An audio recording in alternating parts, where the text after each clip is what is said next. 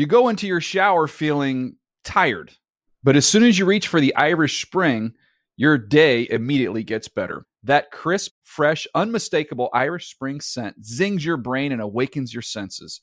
So when you finally emerge from the shower, 37 minutes later, because you pay the water bill so you can stay in there as long as you want, you're ready to take on the day and smell great doing it. Irish Spring Body Wash and Bar Soap. Fresh, green, Irish. Shop now at a store near you. I'm late. I'm late for a very important date. Time is running out to score adult theme park tickets at child prices from Undercover Tourist. This summer, make your Walt Disney World vacation more affordable than ever. Escape into a place where magic has the power to transport you into stunning worlds and your favorite stories for less. Buy from Undercover Tourist an authorized seller and link to official Walt Disney World apps so you can add on Genie Plus and Lightning Lane upgrades easy. Book your adult theme park tickets at child prices with Undercover Tourist now and save. UndercoverTourist.com. Hey everyone, this is Jodie Sweetin from the podcast How Rude, Tanneritos.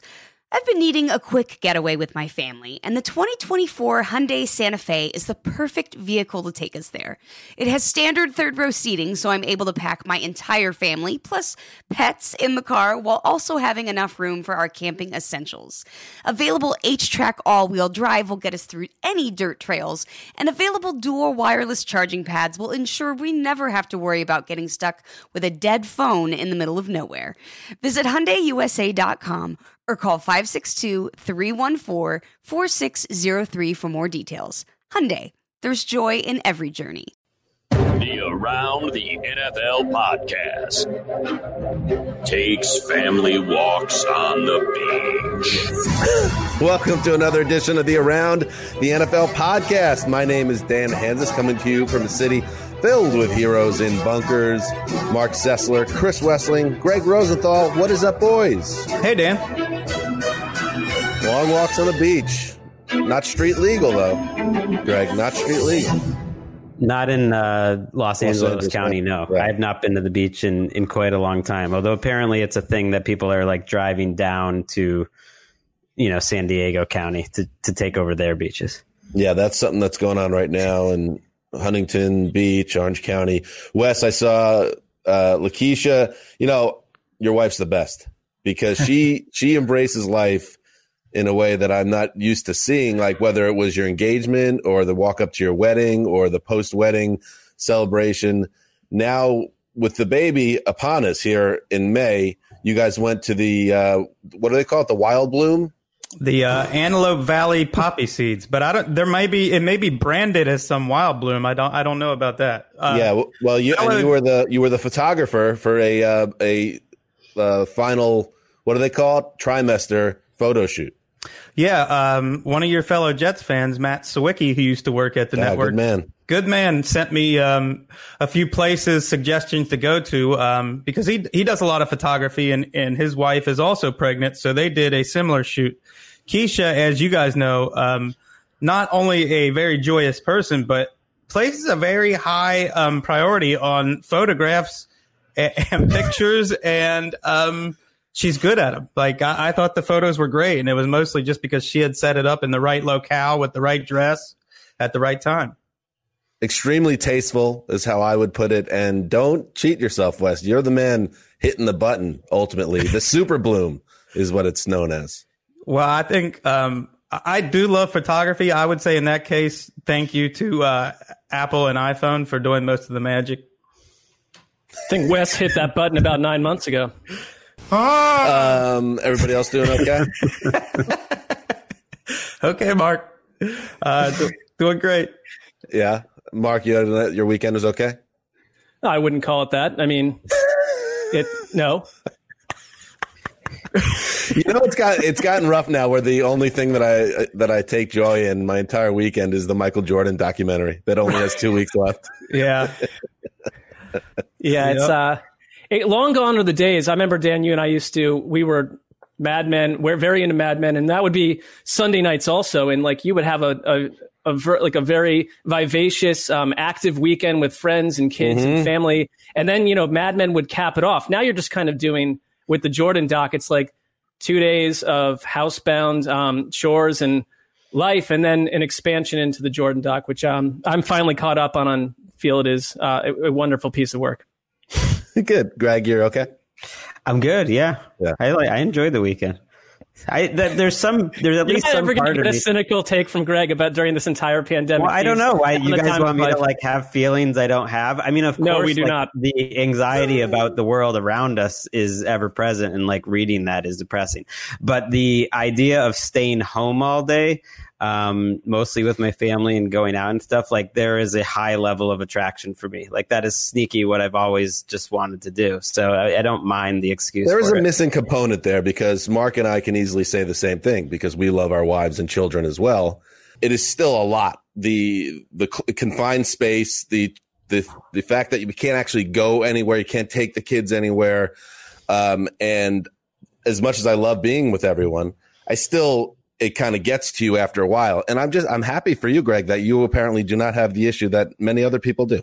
No, of course I of course it's not like like all easy, but just on balance, I guess like that level of stress I prefer over over most any. Uh, and you can you can mix it up. Like we got uh we got some in and out drive through. They didn't get out of the car this weekend, but you know that that was like a big adventure. Uh, you know, we did a lot of biking and stuff. Uh, but I don't know. I don't need a an excuse to read more. It feels Well, good. I think like to Greg's point, I mean, one thing that's not happening is like, How- hey, Wait, how do you read? How are you reading? Where are the children during this? fair point. They Ellis is a good um, minder of Walker on some level. My daughter, Okay. so it's almost like That's she's a, a babysitter. Uh, uh, they play their games, you know. They when they have their TV time or podcast listening time or whatever. We might have a, the thing. disconnect might be Mark, and I'm sorry I cut you off there. That Mark and I have two boys, two ram- Yep. oh, pairs of boys, rambunctious, boundless energy, and that just probably creates a totally different dynamic.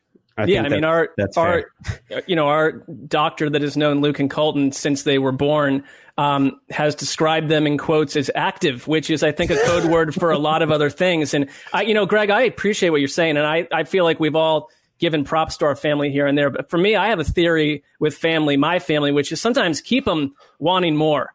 Um, and you know, when you're in each other's face 24 seven, I'm doing a nice job of parenting for the first six and a half hours. But then, uh, you know, then there's, there comes a breaking point for me. And that's just the way that, uh, I'm made. But I, you know, I'm not father of the year material, but, um, I old- need a little, I need a little break sometimes to re-galvanize, Sure. and that's not happening here um, on the twenty four seven lockdown home scenario. So you're you're the old carrot and the stick routine is, is the best route to go. Yeah. please. That would Let's be a bring- great parenting book by Mark Seth- Sessler. Like, leave them wanting more. It's not a bad strategy depending on your, uh, you know, psychological makeup. All right.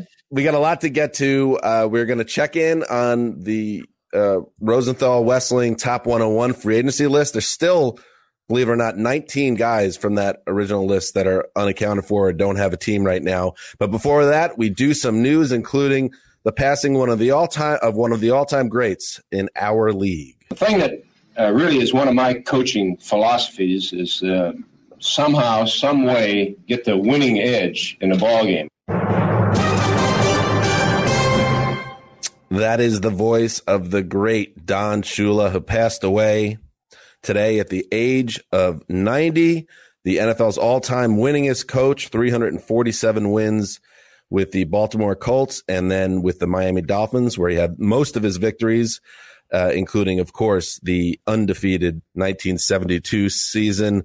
The Dolphins issued a statement saying that Shula died peacefully at home.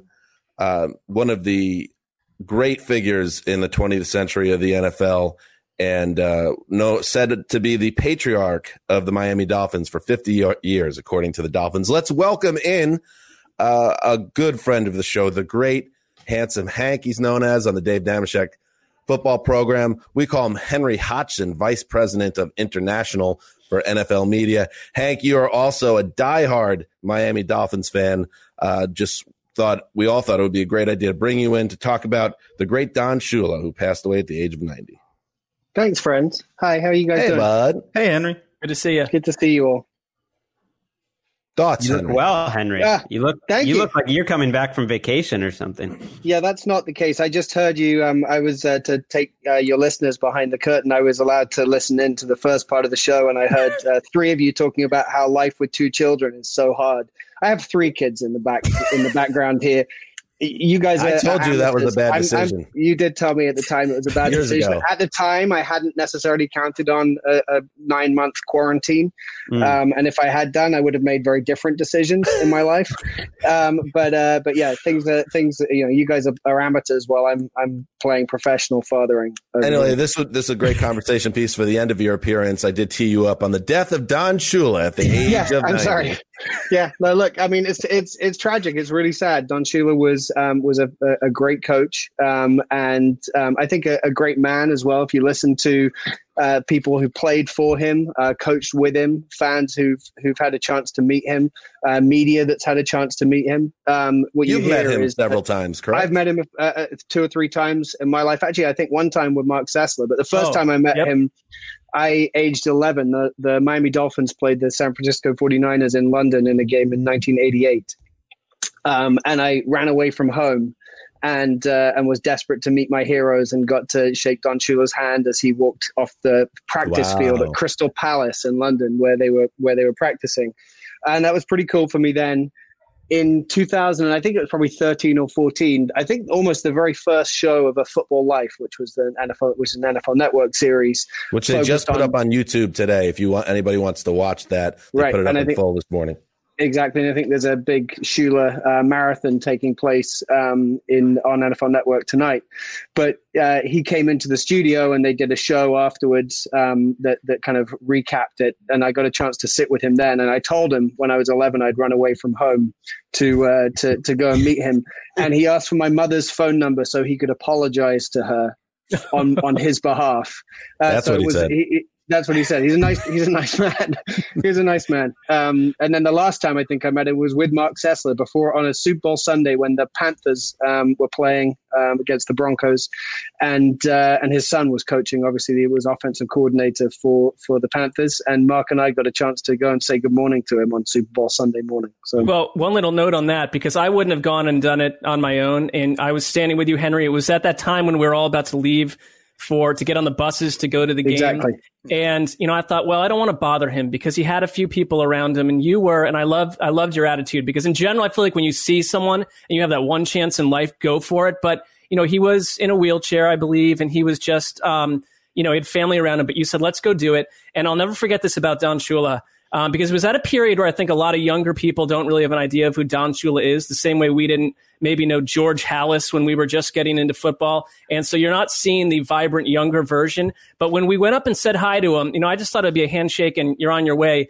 He held your hand and he said, you know, to each of us, and he was like, "So where are you from, Mark? And and are you married? And do you have kids? And and how are how are things for you?" And I thought, "Whoa, wait, Don Shula is extending this meet and greet that most people would want over in two seconds." So um, I think there's another side to Don Shula that I I learned about that day.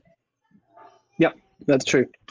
And then there's everything else about him, right? He was a coach that obviously won more games than any any coach in NFL history, but he did it in, in many different ways. He, you know, he did it with the with the Baltimore Colts and took them to a Super Bowl. He went to the Miami Dolphins as their second ever head coach after they'd had a, a short um, uh, coaching spell for, with, with another guy, and then coached them to five different Super Bowls and in entirely different ways. You had the the 72 and 73 you know, winning seasons, that perfect season that everyone knows about with with Larry Csonka and, and Jim Kiick and, and Bob Griese.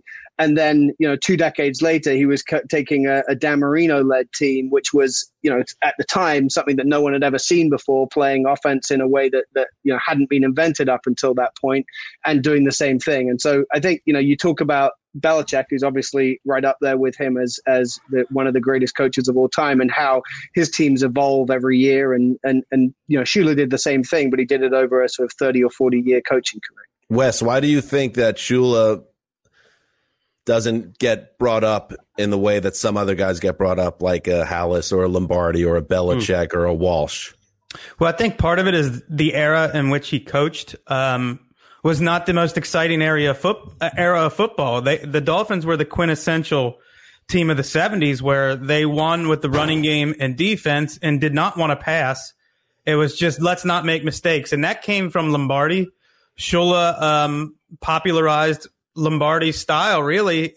And since Lombardi, to me, it's, it's Shula and Belichick are the top two.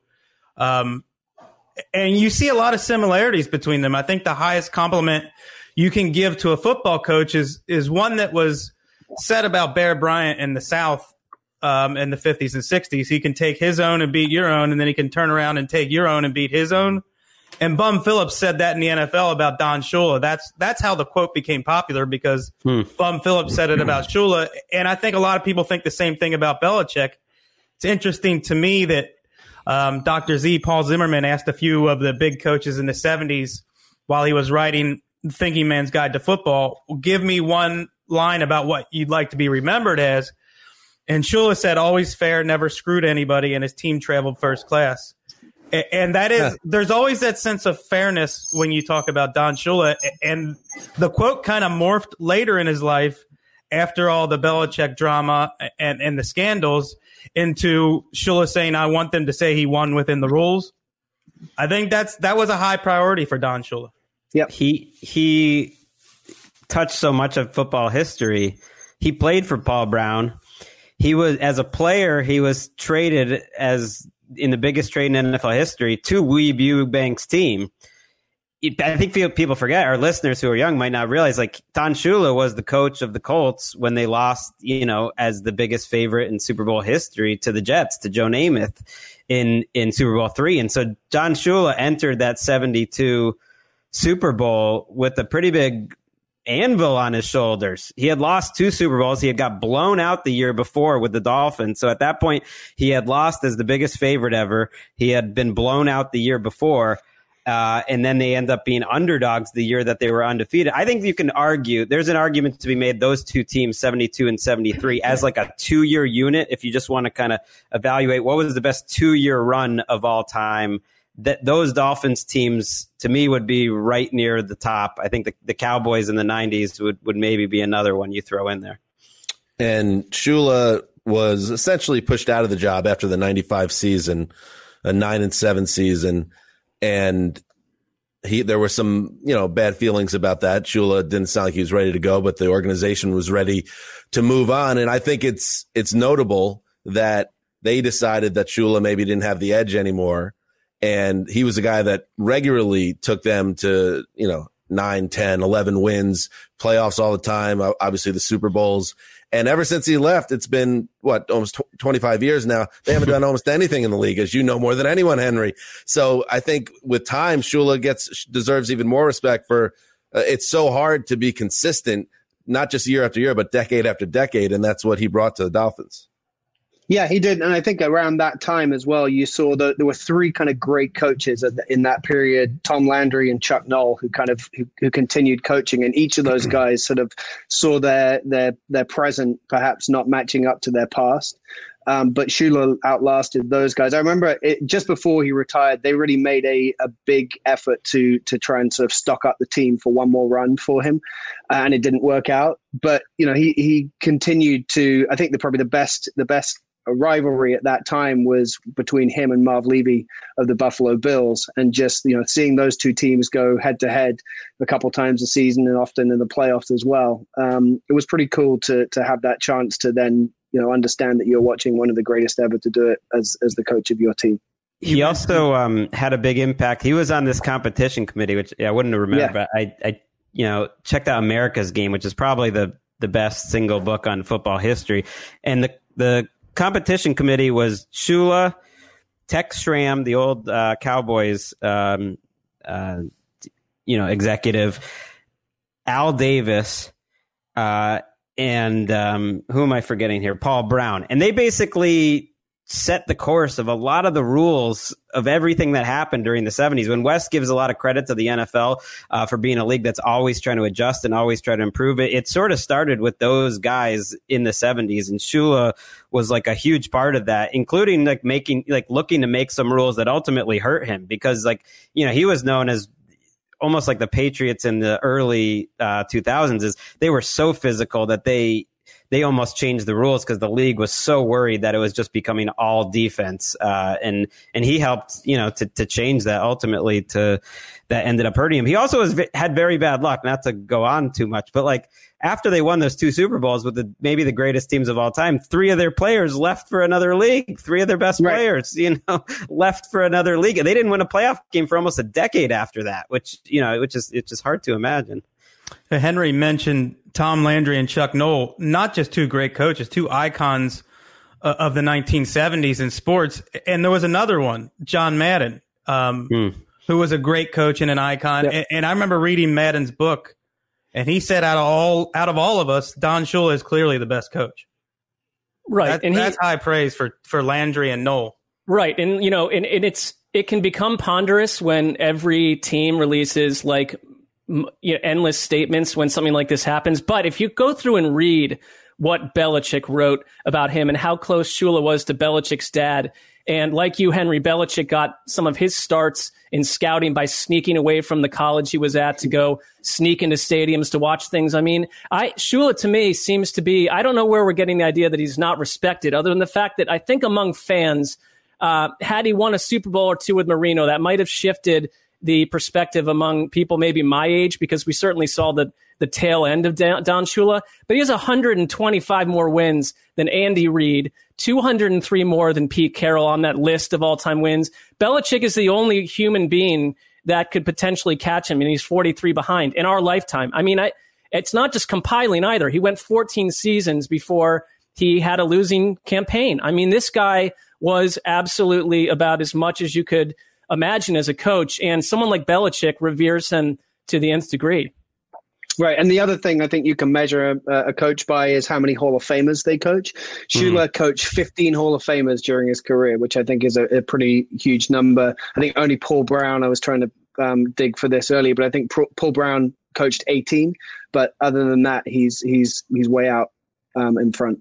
Yeah, the fact that he did it with two franchises and so quickly kind of sets him apart from those other guys. Yep. I think of his era. I think the reason why he's maybe not viewed quite, and and I think he would be on the Mount Rushmore. So I don't really may, maybe even buy that premise, but it's probably just you know the over obsession with titles because of what he was two and four, I think in in championships if you count the Colts. Yep.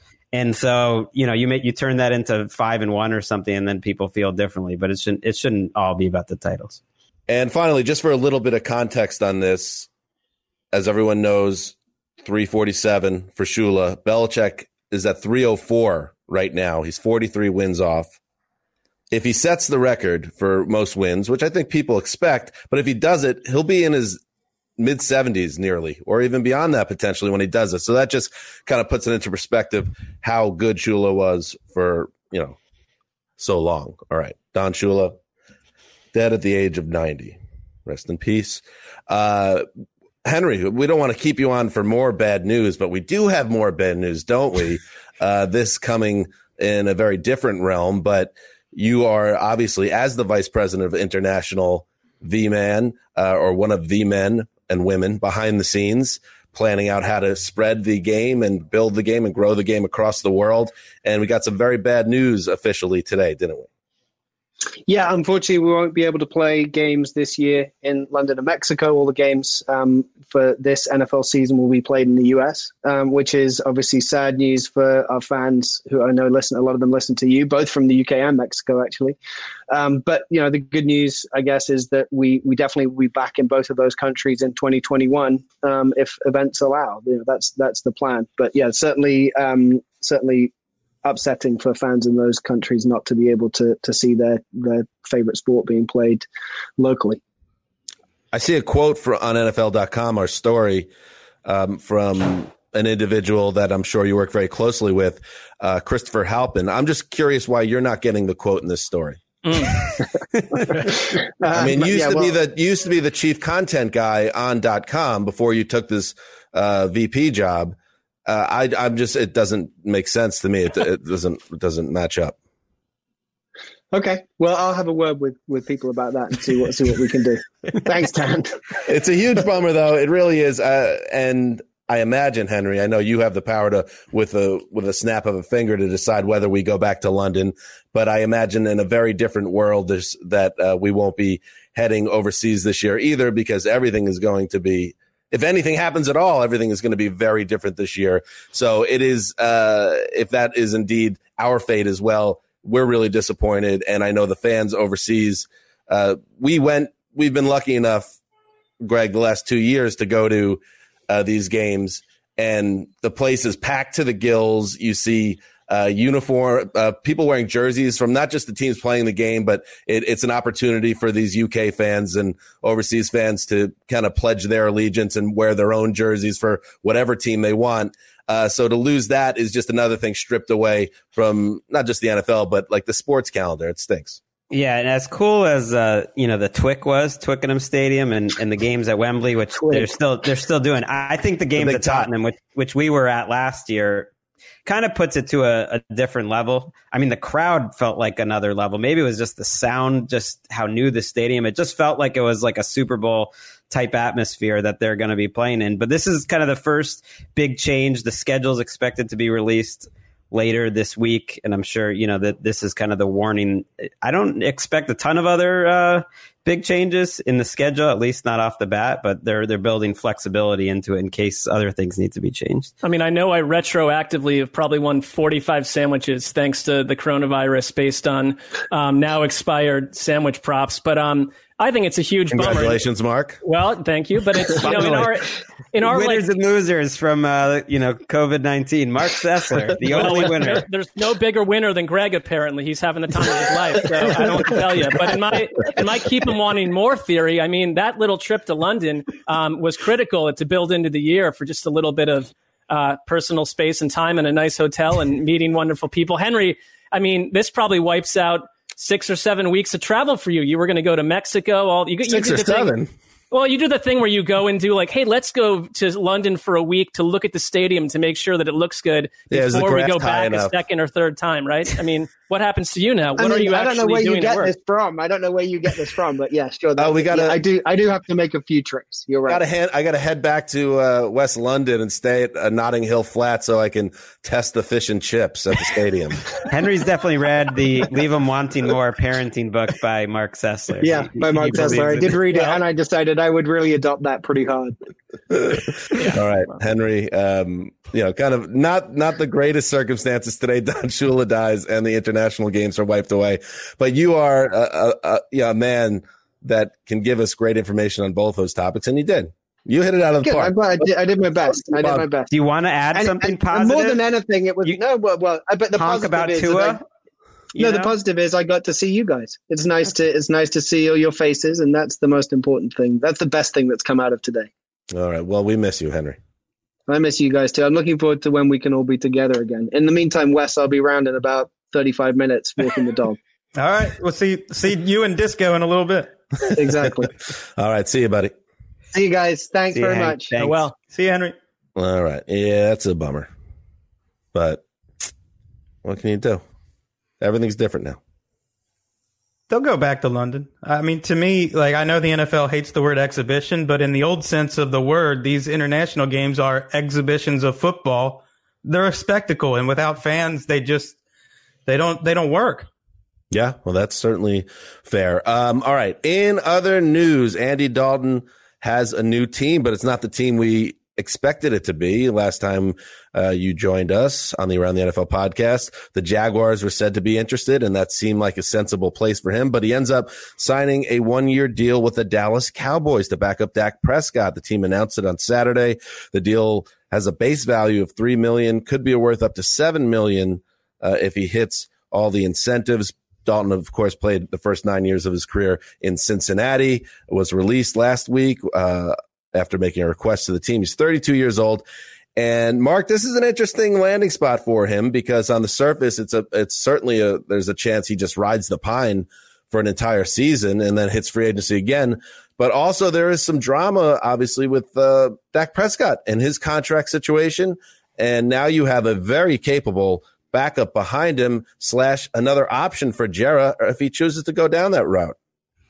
Well, I'm sure it won't be the end of the Dak Prescott, um, you know, drama bullets that we seem to talk about almost every show. But for me, I, I love the signing for Dallas. I love it for Andy Dalton. He grew up in Katy, Texas. Um, you know, it's funny. His offense coordinator, Kellen Moore, he squared off with in two bowl games. So there's a lot of like connective tissue here for Dalton. I think it was probably from a family angle, um, a great thing for him. It's like, you know, we when we try to figure out these landing spots, you look for need. And the Jacksonville Jaguars seem to us with Gruden there also the team that needed someone, um, and also you know maybe a great spot for Andy Dalton to pick up six or seven starts. But I would say this about Dallas: think of those seasons back when they had Tony Romo and he would suffer one of his like four billion clavicle injuries, and the guy behind him was a non-functional backup, and the season would go totally down the gutter. So I love the fact that they went out and got someone. Now they say they love Cooper Rush, but they went and got someone they can trust, and Andy Dalton is immediately the best backup in the NFL. Hmm. Yeah, I, uh, these one year contracts that he and Winston signed, it makes sense to me that if it's the most oversaturated quarterback market we've ever seen and there's no way they're getting paid, find the best spot possible where if the starter goes down and you get placed in there, you've got the weapons to go crazy and get a big contract next year. Yeah, Texas kid that played at TCU I mean, there's got to be part of him that it's like a dream to play for the Cowboys. And then he's got to be thinking, if I do get to play, I could light it up with this team and rebuild my value. The the fact that he's only making like a three million dollar base is just wild to me. It's like Jalen Richard got more money than that this offseason. You know, Chase Daniel was getting that money more than that regularly. And so it really does show the kind of the market supply and demand just apparently has too much supply of quarterbacks. It, does, it doesn't quite check out, but you got to think that the Jaguars weren't offering like a ton of money either, uh, and that he just chose the Cowboys because they thought, you know, that it was a better situation. Well, and, also the Bengals did him no favors by, you know, they knew they were going to get a quarterback, and they they dumped Dalton after the draft. I mean, there would have been other options for Andy Dalton back in March. I wonder what those options would have been other than Chicago. Can't blame the Bengals for trying to trade him. I don't. I'm just saying the timing probably didn't help Andy. He, I think he said that as well. He wasn't no. ultimately thrilled with it. And I was thinking about it on Friday. We were saying, "Oh, this makes a lot of sense. The Jaguars could be a good spot for him." But then I thought about it some more today, and it didn't make too much sense on either side. I guess it would make sense to Doug Marrone, who needs to win games. Um, but if he went to Jacksonville, he could end up just being the next Nick Foles there, where the team stinks and he's the veteran quarterback that uh, seems to be going nowhere. So it's like, why isn't Minshew playing again? And then Minshew would go back in, and he would just be his brand would suffer as a result. And from the Jaguars st- side of things, I mean, what are you trying to do? Are you, tr- are you trying to go organizationally? You're trying to go eight and eight or whatever? Like, because Dalton, we know is not a guy. I think they are. I mean, you. I know, I know, I know, Greg. I know everybody wants to win every week and all that, but from like a big picture viewpoint, why wouldn't you just give Minshew the reins of the team? And if he's great, you have an answer. And if he stinks, you stink, and then you get a top quarterback in the draft next year. Maybe even the Louis, big guy. Louis Riddick put it well to me that you know, the backup quarterback he, he thinks is a top 30 roster spot. That's how he would look at it. You know, that that's more valuable than about 20, 25 roster spot. And I, and I would agree with that. Like it makes sense to invest in, in quarterbacks. It's a great move for the Cowboys. I mean, if Dak Prescott has an injury, he could keep, he could keep them afloat. And I it is leverage. the Casserly quote. the Casserly quote's way better. Uh, two more notes. Cooper Rush was waived today. Um, so he's out of the picture in Dallas. And Dak Prescott has started 64 of 64 games since being drafted in 2016. So there is a, you never know in football, of course, but he is as durable as they come, uh, Dak. So Dalton, you know, we'll see. He may, he may never throw a meaningful pass for Dallas. We will see. All right. Moving on. Got a little caught up in that and forgot what we were talking about next. We One got some uh, fifth year options. Oh yeah, fifth year option talk. Another uh, daily uh, reminder that Mitchell Trubisky exists. Another popular topic. he is, of course, the headliner here because the num- former number two overall pick of the Chicago Bears, the man that was infamously, and this will go down in Chicago history uh, as basically the uh, was it the inverse of Michael Jordan dropping to the uh, Bulls with the third pick they passed on both Patrick Mahomes and Deshaun Watson and traded up for Mitch Trubisky out of North Carolina. And he doesn't even make it uh, to a fifth year option pickup after a woeful third season in Chicago where he regressed in almost every way possible. Trubisky uh, will play out his contract in Chicago this year, uh, potentially, but he has no um, fifth year option, which is almost a given for a guy. You would think, Greg, one of the great surprises uh, to me anyway was how mu- how much they were in on him this time last year. To think that you fast forward one year and they wouldn't even be picking up the option, uh, life comes at you fast. Right. I mean, even back, you know, in January, them talking about Trubisky, because I think listeners should should understand when when you don't pick up the fifth year option, it is. Yeah, I don't know if disrespect's the right word, but it's saying you don't think much of the player. I don't like you can't play it any other way because there is very little risk for this one last year of the fifth year option being in the current rules of picking up the option. Now, starting next year, it's going to be fully guaranteed. And then that's a totally different equation. But in, for this one year, the only reason it would be guaranteed is if he suffered like a big injury. So they're basically saying, we don't think there's any chance that we're going to want to pay him, you know, over $10 million a year next year. And, and if there is, whatever, we'll franchise tag him. Like, we think there's almost no chance that he's going to be a standout at the position. And the tiny chance that he gets injured, we don't even want to take that risk. Like, that's how little we think of him. That's how I see it.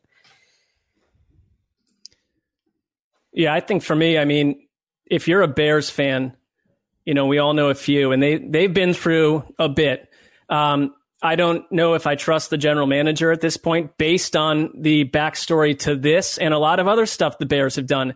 The team has somehow completely lost any sense of identity uh, during Matt Nagy's run, and I would say this about Matt Nagy also. This is a loss for Matt Nagy. You were brought here to coach up and develop this quarterback. And yeah, I get that the player is not ready. Mitchell Trubisky is just not an NFL starter, and we've come to that conclusion previously.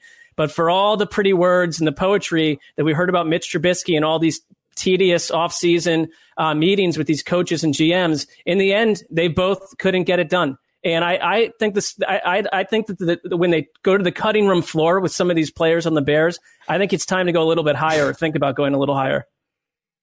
Well, you mm-hmm. you're talking about Ryan Pace, and yeah, yes, I am. It is at the end of the day. This is this could be a you know Babe Ruth sold to the Yankees type thing for the Bears. Eh, if Patrick Mahomes, because Greg, you've already said this is one of the greats of all time, right, or something like that. He could be, and and he just won a Super Bowl and he's got an MVP, Mahomes. And I'm not even bringing in Deshaun Watson, who's also one of the great young quarterbacks in the game.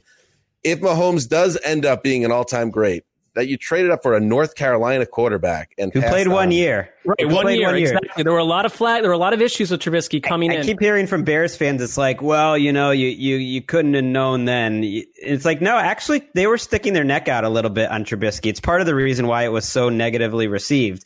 That Watson, a lot of people, everyone had Watson higher, just about, and a lot of people had Mahomes higher. So it's not going back and and making a change. It was kind of the draft draftniks who got super into that one year at the NFL, I mean, uh, at UNC, uh, that got so high on Trubisky that it's like, look, I mean, that you, you put your, you put your jobs in line when you take a risk like that. It's just how it goes.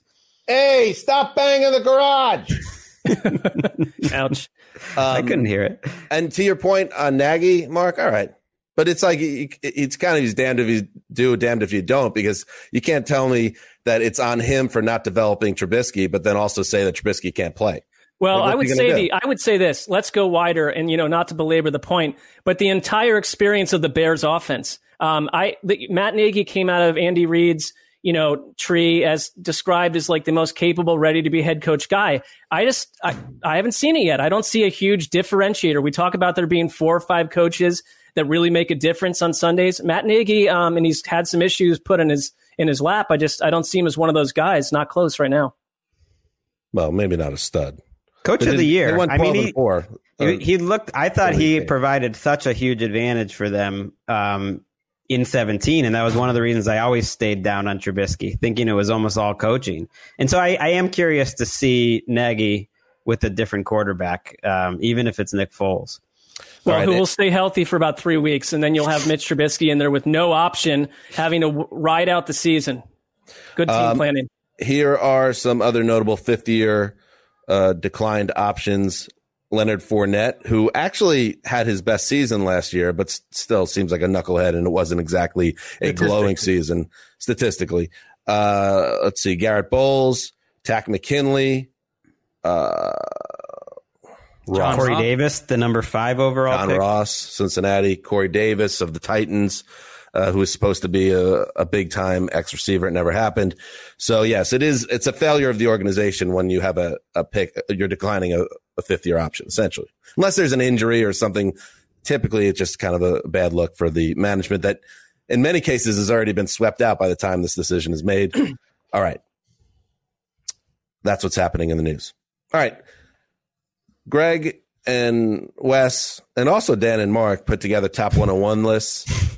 Um, Mark, do you remember what was the pick? Uh, what was the name that we just had a little flip, I believe, in the 60s or 70s? Yeah, we had Carlos Hyde at, um, I believe, 64, um, uh, switched with a different player. And, and Hmm. Greg and Wes, you know. I thought it was at- Vitae. I thought it was no, Vitae. involved Carlos Hyde, if I'm not Am crazy? mistaken. But um, it's it you know it.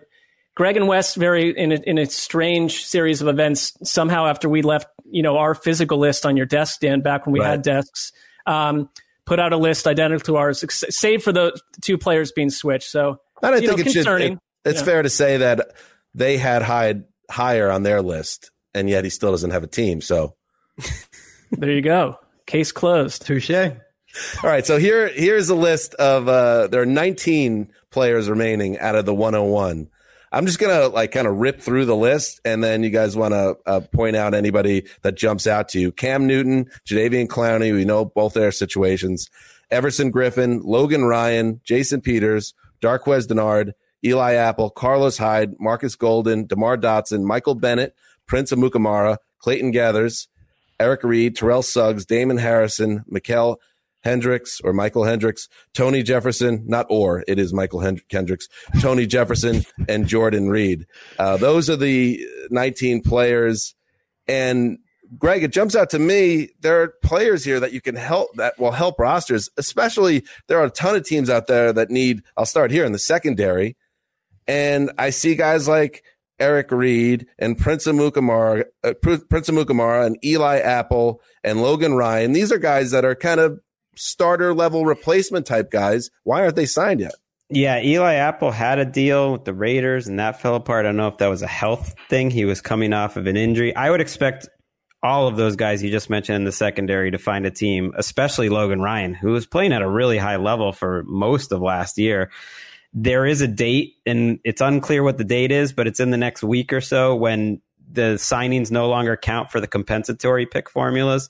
And you would think that's when some of these guys could get signed. Because you're right, like those guys could start. Logan Ryan, I mean, Logan Ryan, and he has been um, mentioned as a possibility for the Jets. Like I'd be Like, super annoyed if one of be the these best guys, one cornerback of on these the Jets. corners, is not on the Jets. I would be legitimately annoyed if at least one of these guys isn't signed by the big man Joe Douglas.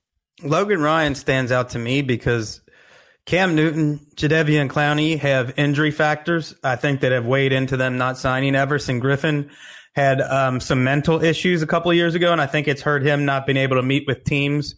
Logan Ryan doesn't have any of those issues. I think his problem is he pretty much made it be known he's not taking a penny less than $10 million, what he was making last year with the Titans. And maybe teams don't see him at 30 years old, a guy who a lot of people feel like is best suited to the slot as a, as a $10 million guy. Here's two buy low guys that jump out to me.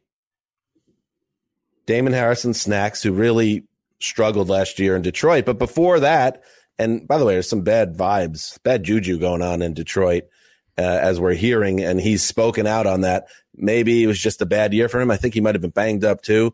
Uh, if you are a team that's getting killed in the run, maybe you take a flyer on snacks at this stage and maybe he gets the eye of the tiger back and gets healthy.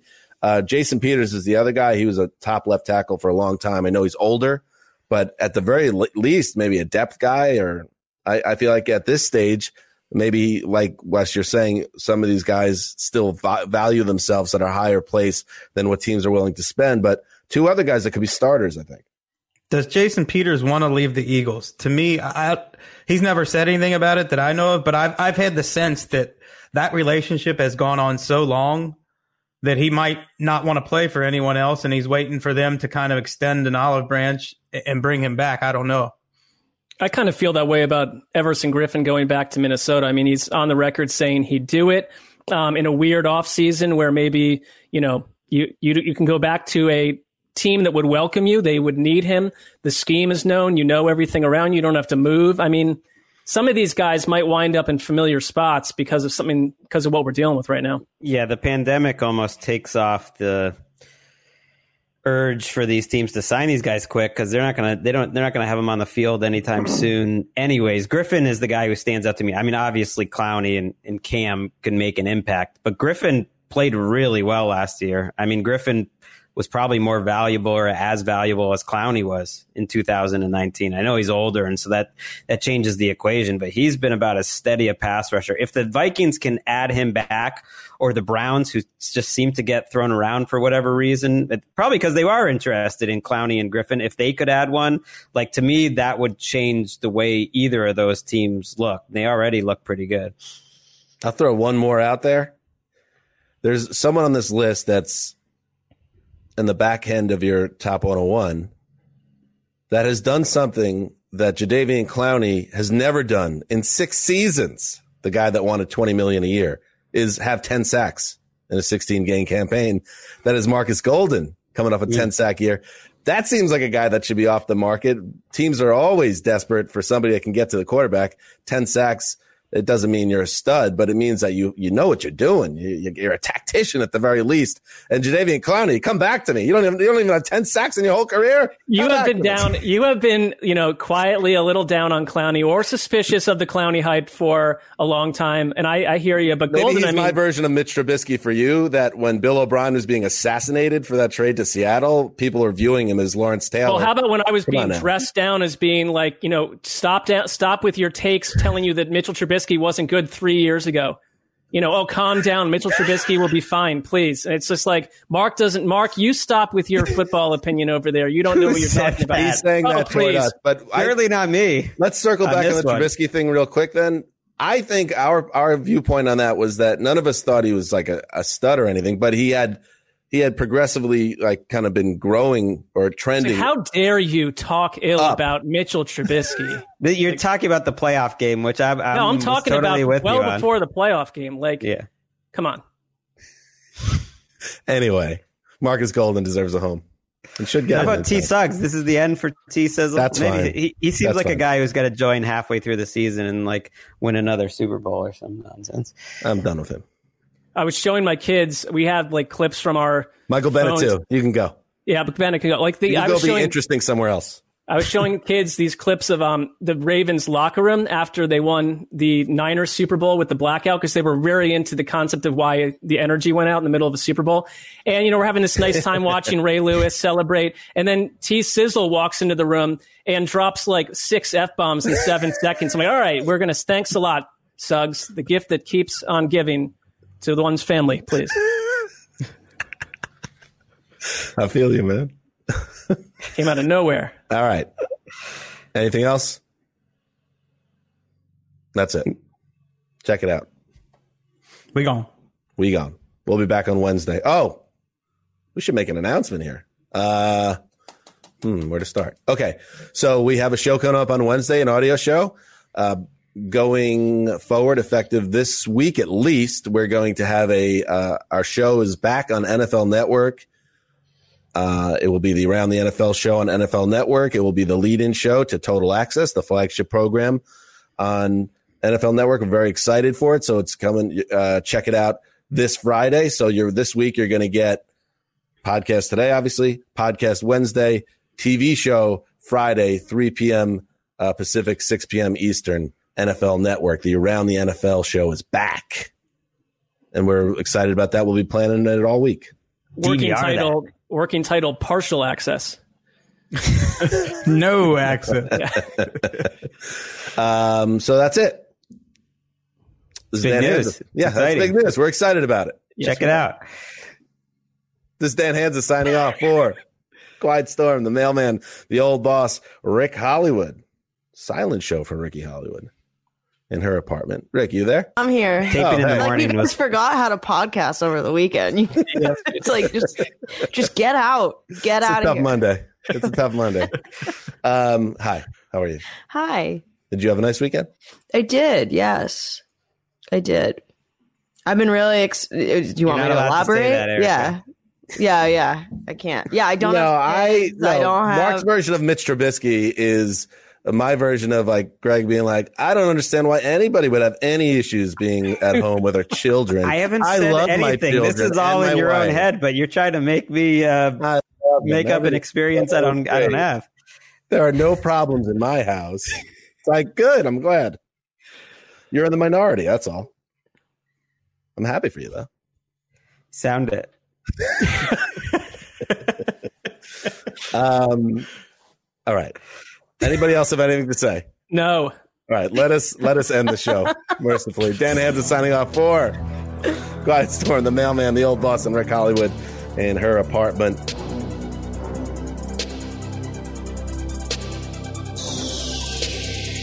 Until Wednesday.